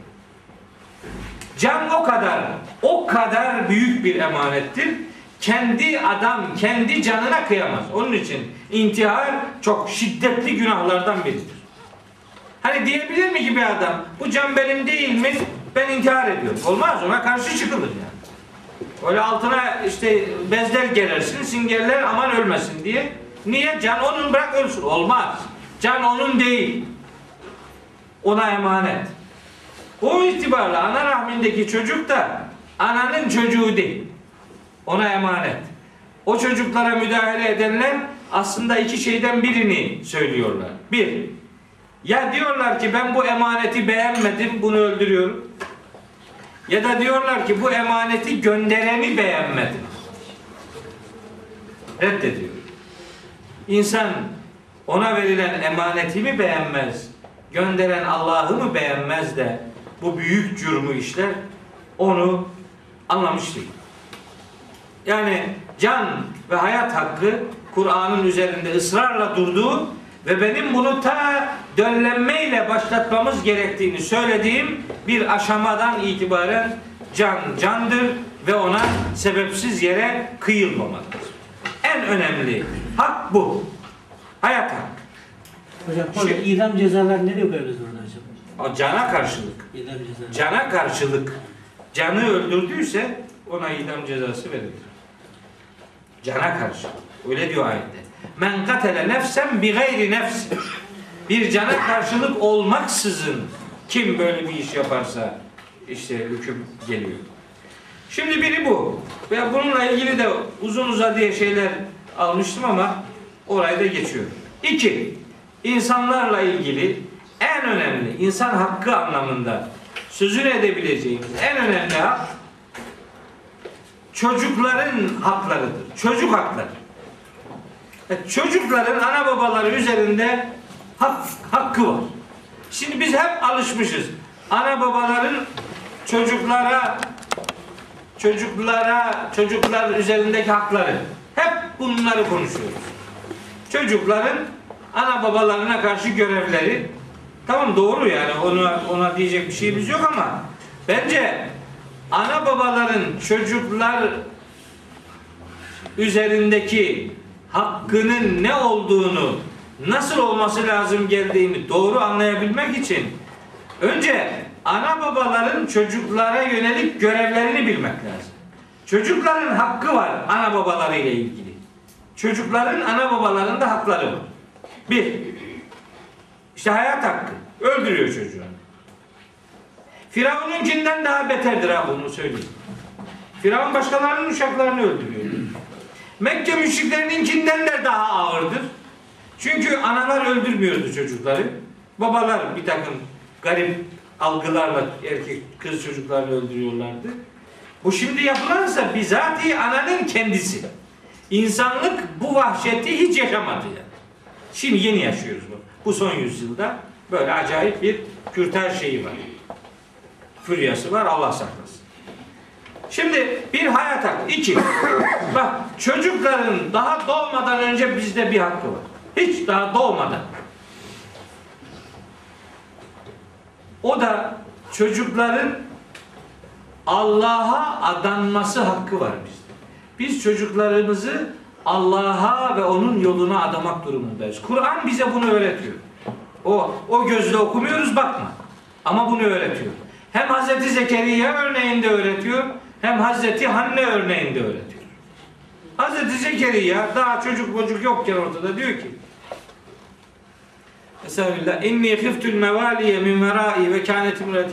Fehebli min ledünke veliyya. Ya Rabbi katından bana bir dost ver. Sana da dost olacak. Sana yaran olacak bir dost bana ver. Bana bir çocuk ver demiyor. Dost ver diyor. Sana yaran olabilecek bir dost. Nasıl bir dost bu? Yerisüni ve yerisü min ali Yakub. Hem bana hem bütün Yakup ailesine sahip çıkacak. O misyonu yürütebilecek bir dost olsun. Dahası ve cealhu rabbi radiyya. Daha çocuk yokken onun için dua etmeliyiz. Ve cealhu rabbi radiyya. Ya Rabbi onu razı olduğun insan eyle. Ee, nerede hiç kimsenin aklına gelir mi böyle? bir şey? Kur'an'da bunu anlatıyor. Niye anlatıyor bunu? Ben Zekeriya değil. Ortada Zekeriya yok peygamber. Niye anlatıyor bunu? Bir peygamber ahlakının hangi değerlerden oluştuğunu bize öğretmek için. Anlayacağız ki çocukla alakalı konumumuz nedir? Bunu kavrayalım. Hazreti Hanne'nin yaptığını hangi anne yapıyor şimdi? Hangi yani hangi bir adam Zekeriya peygamberin duyarlılığını yapıyor? Hiç yok. Hanne'nin duyarlılığı da yok. Karnındaki çocuğuna diyor ki ya Rabbi bunu ben sana adıyorum. Aynen öyle. İnni nezertü leke ma fi batni muharrara. Karnındaki çocuğu hür bir çocuk olarak sana senin yoluna adıyorum. Fetekabbel minni. Onu benden kabul et. Şimdi adam diyor ki hani Hazreti İsa'yı bekliyoruz ya Hazreti İsa gelecek filan. İsa gelmeden önce Hannelerin ve Meryemlerin gelmesi lazım. Hanne olmadan, Meryem olmadan İsa filan gelmez. Yalandan İsa Musa beklemenin bir anlamı yok. Daha Meryem olmadı bizim kadınlarımız. Daha Zekeriya olmadı bizim erkeklerimiz. O duyarlılıktan hiç bir haber dolaşıp duruyoruz. Ondan sonra en sonunda kurtarıcı biri gelsin. Ne kurtaracak? Kim kimi kurtaracak? Kurtarmada Allah peygamberini devreden çıkartmış. Sen başka kurtarıcı bekliyorsun. E bekle, bekle dur. Ya bu bir sonuç. Ya iyi okumak lazım ayetleri. Farklı bir şey söylüyor. İsa özlemin varsa Meryem ve Hanne duyarlılığına sahip olman lazım. Orayı yakalamadan burası olmaz be kardeş. Bu dua, dua görevimiz var çocuklarımıza karşı. Çocuk hakkı bu. Çocukların hakkıdır. En temel hakkıdır. Onun Allah için adanması hakkı. Bir. İki, hayat hakkı. Onu söyledim. Üç, en önemli haklarından biri çocuklara doğru isim verme hakkıdır. Ha, doğru isim vermiyor çocuğa. Acayip bir şey diyor ona. Öyle bir şey kelimeler kullanıyor ki. Yani şaşırıp kalıyorsun. Bir ara biri aradı beni. Hocam dedi. Kızım oldu bana bir isim söyler misin? E dedim ya ne bileyim kızım nereden bulayım ben sana? Ben kendi kızlarımın adını söyleyeyim sana. Bunları ben verdim dedim. E ne işte söyledim. Biri Ayşe Sena, öbürü Fatma Zehra. Onlar klasik dedi. E ne yapayım yani başka Hatice var. Yok yok başka. Yok başka. Kur'an'dan olsun. Kur'an isim kitabı değil. O burada öyle bir isim yok. Aradan bir 10-15 dakika geçti bir daha aradı beni. Dedi ki hocam bir isim buldum olur mu? Ne buldun dedim. Büdü. büdü. Ya büdü nedir dedim ya. Nerede buldun dedim büdüyü. İyyâke na'budu var ya. İyyâke na Na'yı bıraktı. Büdü isim diyor. Vallahi böyle dedi bana ya. Ya dedim bu kız büdü bir de uşak yap edi koyar. Ne edi büdü ecik cücük evin içi böyle yani bu nasıl bir mantık? Bu nedir? Bozduk isimleri bozduk bak. İsim verirken de bozduk. Olanları da bozduk. Bir İbrahim'e İbrahim demiyor adam. İbo diyor. Mehmet'e Memo diyor. Ya ne, ne demek bu ya? Yani bu ad, adla niye oynuyoruz yani? Bunun bir kendi var, anlamı var bunları. Bırak öyle öyle, öyle bozmaları. Başka bozmalar var. Mesela düşünebiliyor musun? Adamın adı Ali. Bizim oralarda var. Önüne koymuşlar. Gavur Ali. ya hem Ali hem gavur olur mu ya? Yani ne yani güya bunu da şey yani zeki adam anlamında kullanıyor yani. Yani veyahut da işte o futbolcu var bir Rıdvan. Şeytan Rıdvan diyor. Şey yani Rıdvan'a niye şeytan diyor? Ne yani? Met, met mi ettik şimdi biz Rıdvan'ı yani? Şeytan nedir? Bak duyarsız bak duyarsız bir tutumumuz var. Bu cümlenin nereye gittiğini hesap etmiyoruz. Aklına estiği gibi söylüyor. Doğru isim Kur'an'da öyle diyor. Bi isel ismul fusuku ba'del iman. İmandan sonra yoldan çıkmışlık anlamına gelecek isimler ne de çirkindir. Öyle diyor işte. Hucurat söz 11. ayette.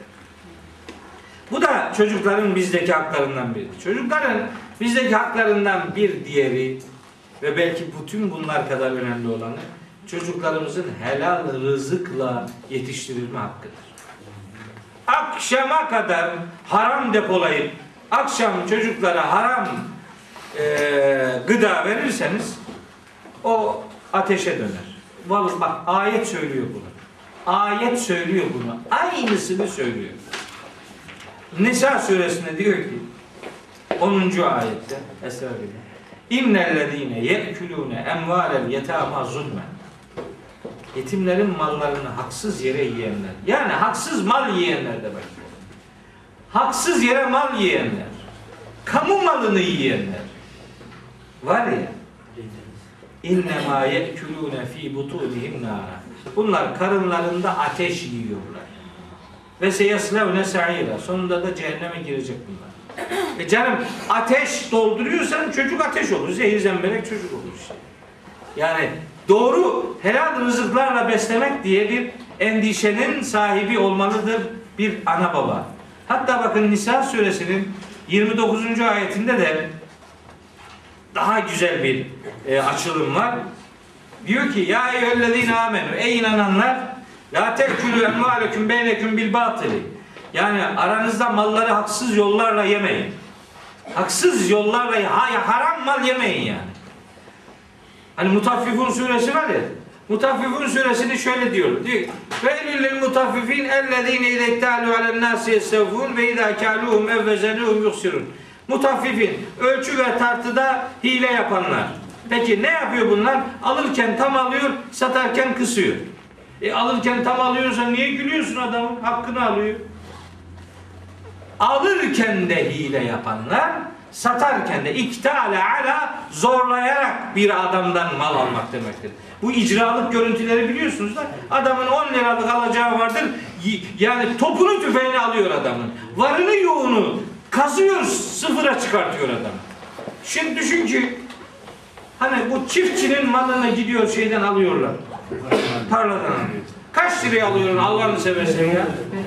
Yok fiyatı alıyorum. O da yolsuzluk yapan adamdır. Adam mecbur kalmış. Bu ayette diyor ki illa en tekune ticareten an teradın minküm.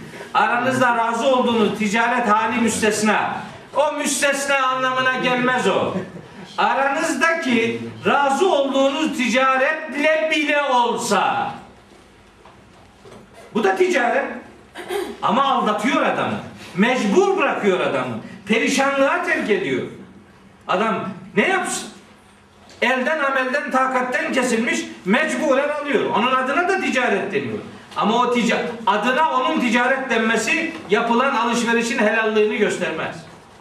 Bir Müslüman Efendimizin ifadesiyle alırken de satarken de masanın her iki tarafında gönlü rahat olan adamdır. Var mı bundan daha güzel bir ölçü? Alırken de rahat olacaksın, satarken de kendini karşıdakinin yerine koyacaksın. Müslüman dediğin adam empati kuran adamdır. Empati kendini başkasının yerine koyabilen insan demek. Koyabilmek demektir. Bu yok. E, duyarsızlık işte. Haddi hesabı yok bunun. Ve sonunda diyor ki bu ayette bu Nisa 29'da bakın diyor. Böyle mallarınızı haksız yollarla yemeyin. Ne olacak biliyor musun böyle yerse? Ve la taktulu enfusekum yapmayın. Kendinizi öldürmeyin. Maksız yere mal yemek adamın adeta kendi ayağına mermi sıkması. Kendi kendini yani genlerini bozmasıdır. Neslini bozmasıdır. Haram yiyecek insanın aynı şeyde de öyleydi bak. Adem, Hazreti Adem, Hazreti Havva'nın cennetten kovulmasına sebep olan şey neydi? Yasak bir meyveye yanaşmalarıydı. Yasak bir meyve demek işte haram bir şeye el uzatmak demek. Haram bir şeye el uzatmak ödülden mahrum kalmayı beraberinde getirir. O itibarla çocukların bizim üzerimizdeki en önemli haklarından biri de budur mesela. Tabi söyleyecek başka şeyler de var. Bir daha bir, bir haklarından daha sö- söz edeyim. Çocukların ana babaları üzerindeki en önemli haklarından biri onların doğru eğitilme hakkıdır. Onlara doğru bilgi verilme hakkıdır. Onu söylüyor. Onu da söylüyor Kur'an. Nisa suresinin 9. ayeti. Vel yakşellezine lev terekû min halfihim zürriyeten zaafen khafu aleyhim geriye zayıf nesiller bırakmak gibi bir endişe taşısın insanlar. Eğer böyle bir durum varsa çocuklarının üzerine adeta titresinler. Felyettekullaha Allah'a karşı duyarlı olsunlar. Ve yekulu kavlen sedida çocuklarına doğru, anlamlı, yararlı bilgiler versinler.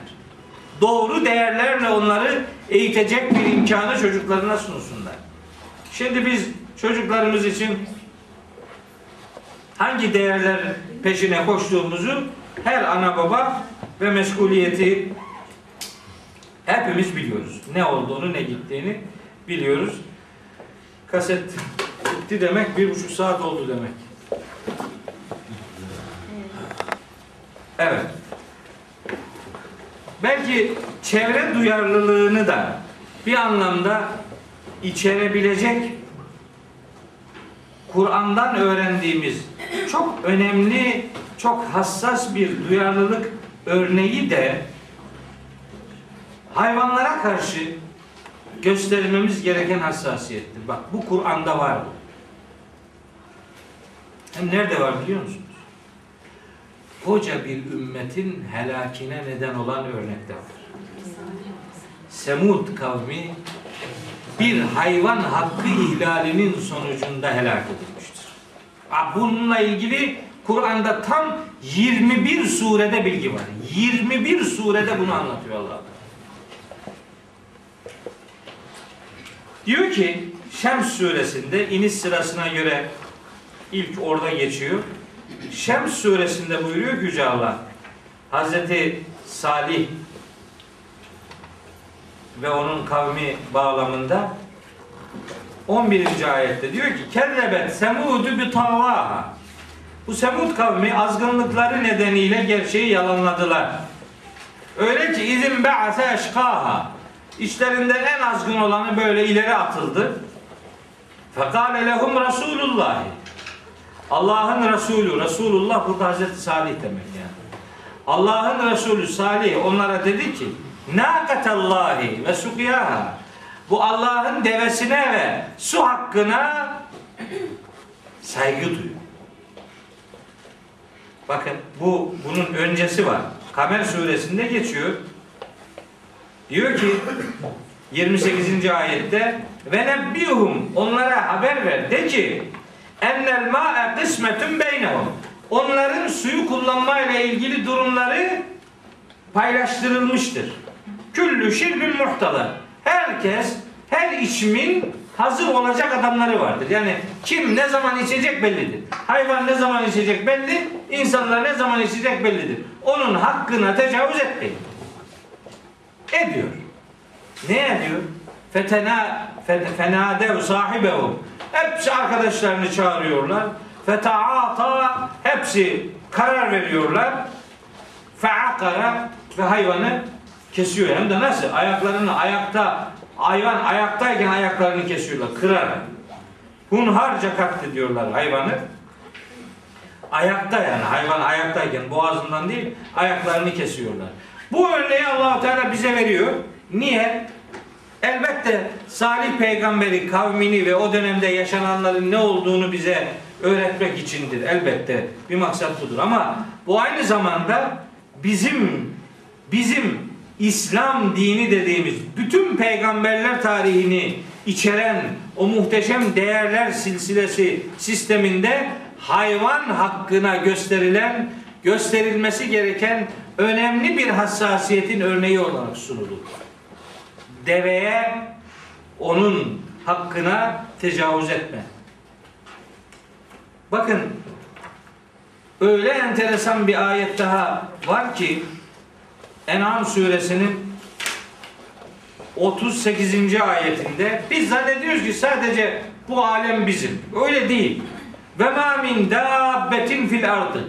Yeryüzünde böyle adım atan ne kadar canlı varsa ve la tairin yatiru bi cenaheyhi iki kanadıyla uçan ne kadar kuş varsa bilin ki illa umemun emsalukum bunların hepsi aynen sizin gibi birer ümmettir.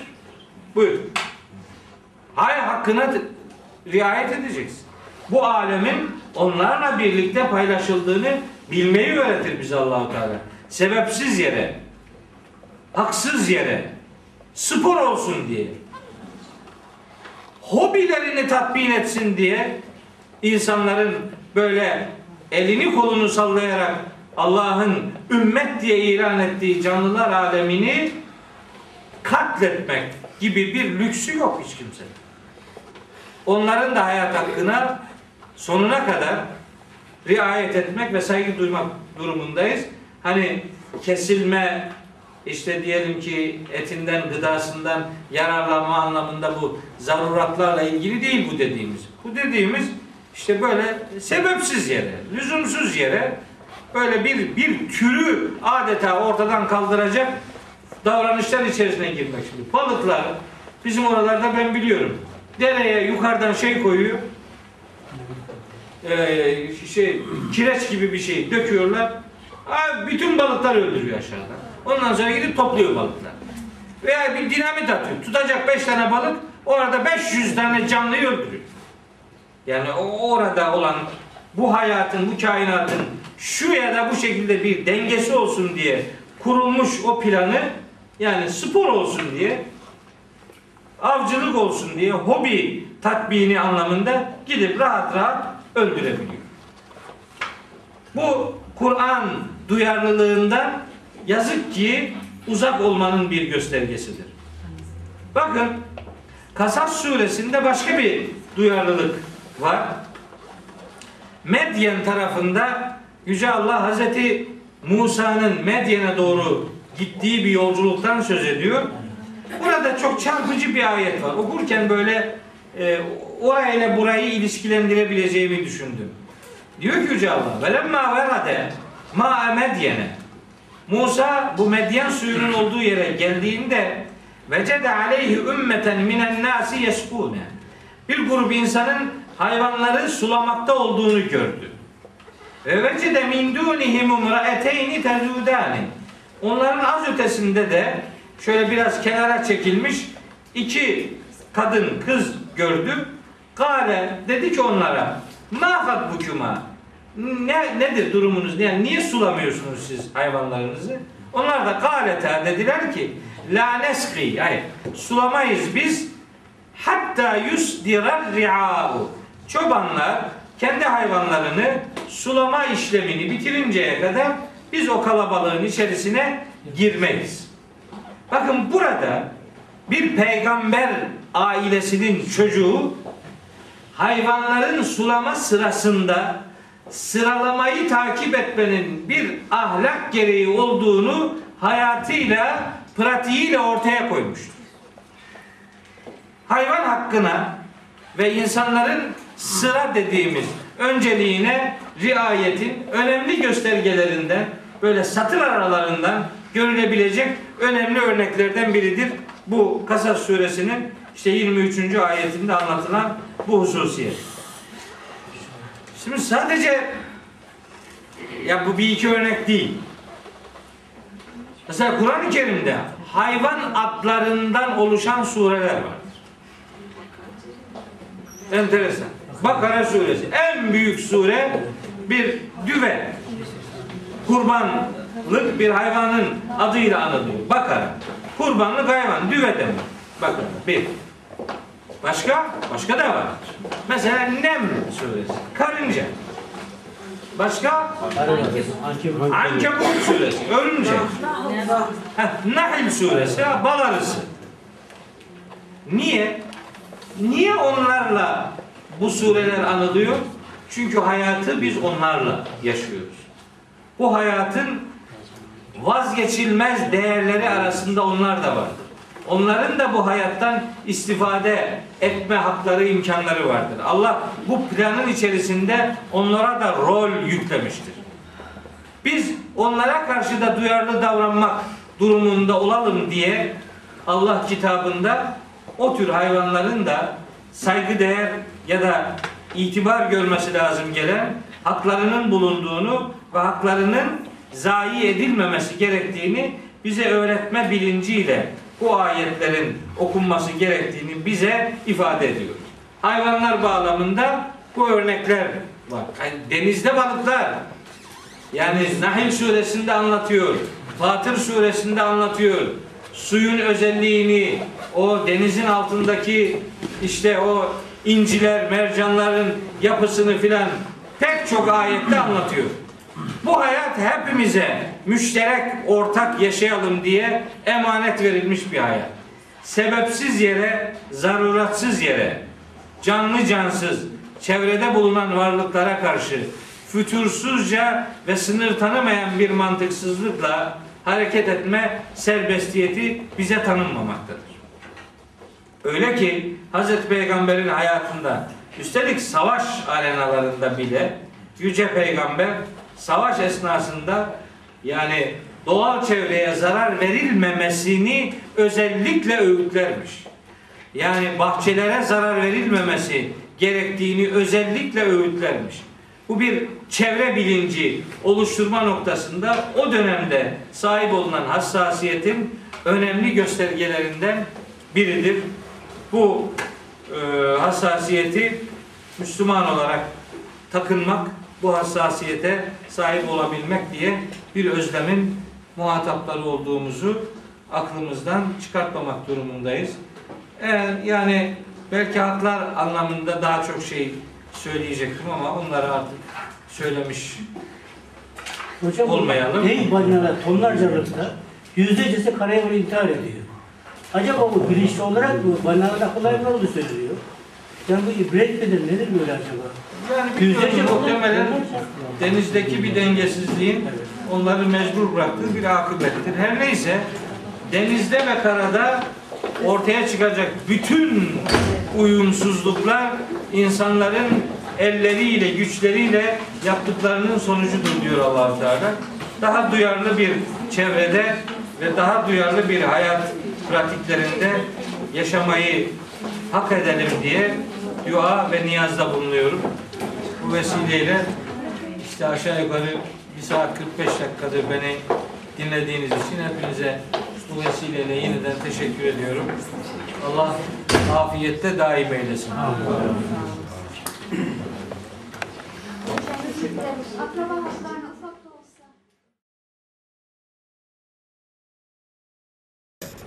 bir olan güçlerini parçalayalım, bunları zayıf düşürelim.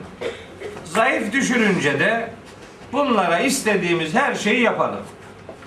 Yapmışlar nitekim. İşte Kasas suresinde anlatıyor onu. Çok iddialı, çok iddialı bir cümle ediyorum bu konuda. Bilerek bunu söylüyorum. Müslümanların bölünmesine, parçalanmasına, dağılmasına neden olabilecek her tavır Firavun ahlakıdır. Bir toplumu kim bölmek istiyor, parçalamak istiyorsa bilsin ki Firavun'un yaptığını yapıyor. Ayetini burada birkaç defa okudum. Bir daha okuyayım. Kasas suresi. Estağfirullah. İnne firavune ala fil ardı Firavun var ya yeryüzünde yani ülkesinde memleketinde zorbalık yapmıştı. Kasas suresinin dördüncü ayeti. Ve ceale ehleha şiyan. Bakın. Ve ceale ehleha şiyan. Firavun kendi ahalisini gruplara ayırmıştı bölmüş ve parçalamıştı. Böylece yestad'ifu taifeten minhum o grupların her birini böylece güçsüz bırakmıştı. Yüzebbihu ebnâhum sonra döndü erkekleri öldürmeye ve öldürtmeye başladı ve yestahyi nisahum kadınları sağ bırakmaya başladı. Ama eziyetin en büyüğünü de böylece analara yaptı. Çocuğunu alıp öldürmek bir anayı öldürmekten daha ağır bir cezadır. İşte böyle yaptı. Allahu Teala İsrailoğullarını bu eziyetten kurtarmasını onlara yönelik nimetlerinden biri olarak sunuyor. Yani burada e, katele e, fiilini kullanıp da yüzep yani zebaha yani kullanmış olmasının Tabi katele savaşmak demektir. Karşılıklı mücadele demektir. Zebh boğazlamak demektir. Üstelik boğazlayan da Firavun'un kendisi değil. Boğazlattırıyor. Emir veriyor başkalarına. Yüzebbihu boğazlatıyor. Zebh etmek boğazlamak demek. Karşıda zaten mücadele edebilecek bir silahlı güç yok. İşte garip, mağdur, mazlum insanların küçücük çocuklarını, ailenin ilk erkek çocuğunu öldürüyor. Çünkü iktidarını elinden alacağı büyüsü onu hepten çileden çıkarttırıyordu. Çıkartmıştı.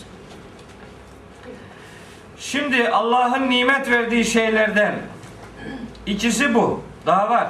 İsrailoğulları. Önce İsrailoğullarıyla ilgili olanı söylüyorum. Sonra genel bize yönelik olanı da söyleyeceğim. 3.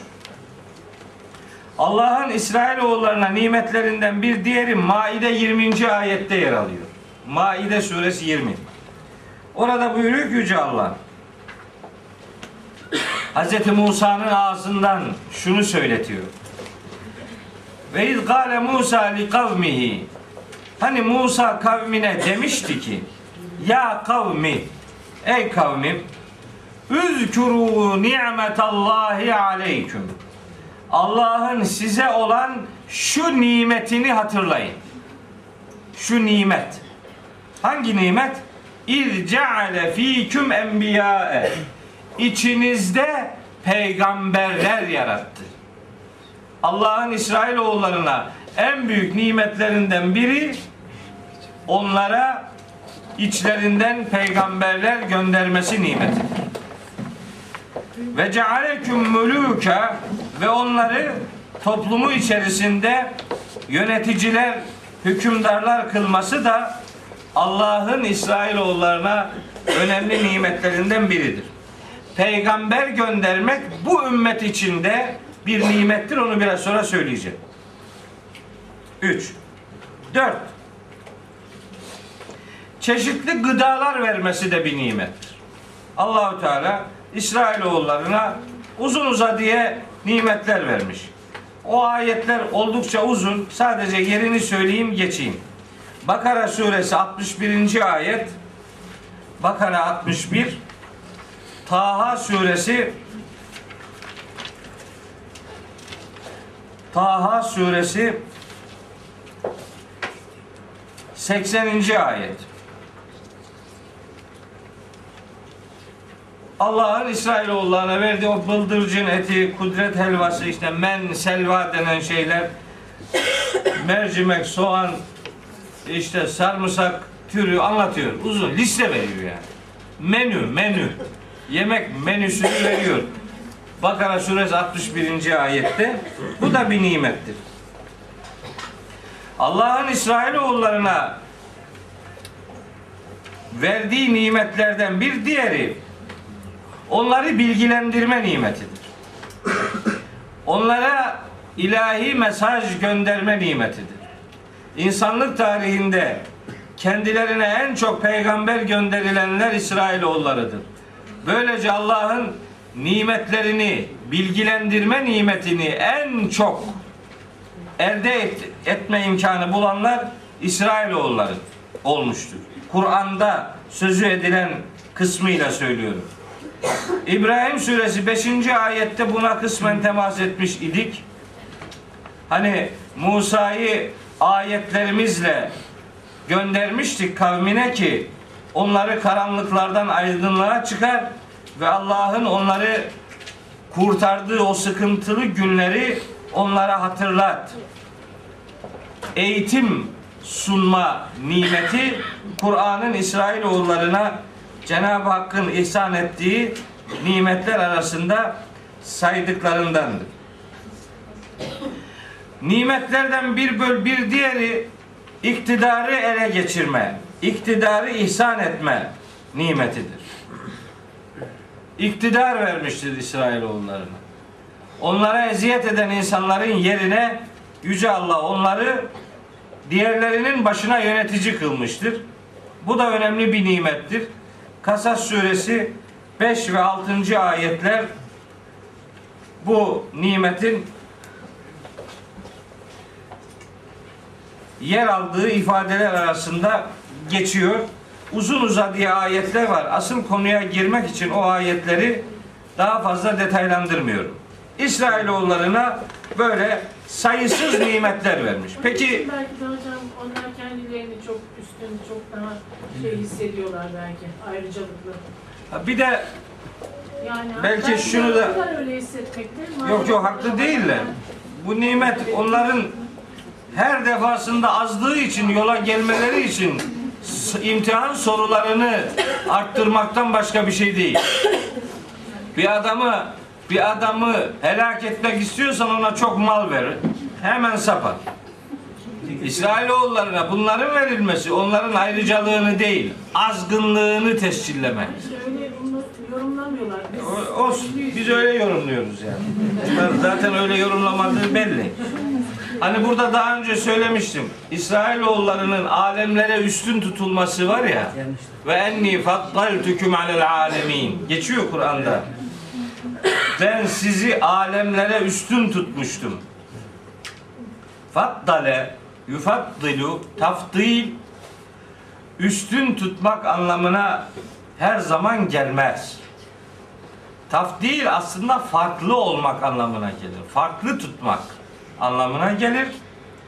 Ayette sözü edilen alemler kelimesi de bütün varlıklar anlamına gelmez. Alemler ifadesi bir, inananlar anlamına gelir. iki inanmayanlar anlamına gelir. Üç, çağdaş olanlar, aynı dönemde yaşayanlar anlamına gelir. O dönemde yaşayanlar içerisinde inananlar inanmayanlardan üstün tutulmuştur. Üstünlük o üstünlük sahibi olmalarının nedeni İsrail oğlu olmaları değil, inanıyor olmalarıdır. İnananlar üstündür. Sünnetullah böyle şekillenmiştir. Hocam şimdi şöyle bir şey var. Yani sözünüzü kestim ama. Mesela biz Müslümanlar olarak işimize geleni almışız. Hacca gitmişiz, namaz kılmışız, oruç tutmuşuz. Ne güzel. Ama onlar da çalışarak ilimle, bilime vermişler. Onlar onu doğru görmüşler. Bizler daha çok bunu görmüşüz. Yani bunun da Ben size söyleyeyim bakın. İslam inanışında mesela bu örneği çok sık duyuyorum. Yani biz hep namaz kılmışız, oruç tutmuşuz, hacca gitmişiz. Başkaları başkaları yapmıştır. Yani- Bu iki türlü tehlikeli bir bakıştır. Meseleyi sadece bundan ibaret sayıp dünyayı ihmal etmek de yanlıştır. Meseleyi dünyaya teksif edip ahireti ihmal etmek de yanlıştır. Biz ibadet de yapacağız. Çünkü biraz sonra gelecek. Şimdi bakın ne gelecek biraz sonra. Namazla ilgili neler gelecek? Namazını küçümseyen adam bir yere yaslanan adamdır. Kelime geliyor biraz sonra. Namaza yaslanmayan şeytana yaslanan adamdır. Şeytana yaslanan adam cehenneme yaslanan adamdır.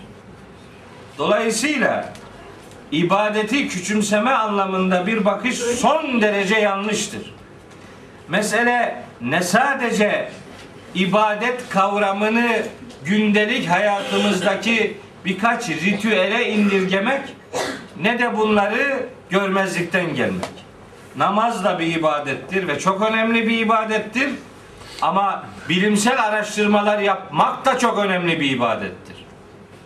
Biz işimize geleni yapmak, işimize gelmeyeni elimizin tersiyle itmeye biraz alıştırıldık. Bir kısmı şimdi Türkiye Müslümanları ve dünya Müslümanları. Adına Müslüman denenlerin bir bölümü bir bölümü mesela eline tesbih alıp tesbih çekmeyi hayatın varlık gayesi olarak algılamış, oraya yaslanmış. Mesele bundan ibarettir demiş. Öbürü de demiş ki bundan bir şey olmaz boş ver biz ekonomik olarak güçlü olalım deyip oraya yaslanmış. İkisi de yanlış. Sanki biri doğru öbürü yanlış. Öyle değil. İkisi de yanlış. İkisi beraber at başı gidecek. Dolayısıyla ne ifrat ne tefrit Müslümana yakışmaz. Müslüman mutedil insan.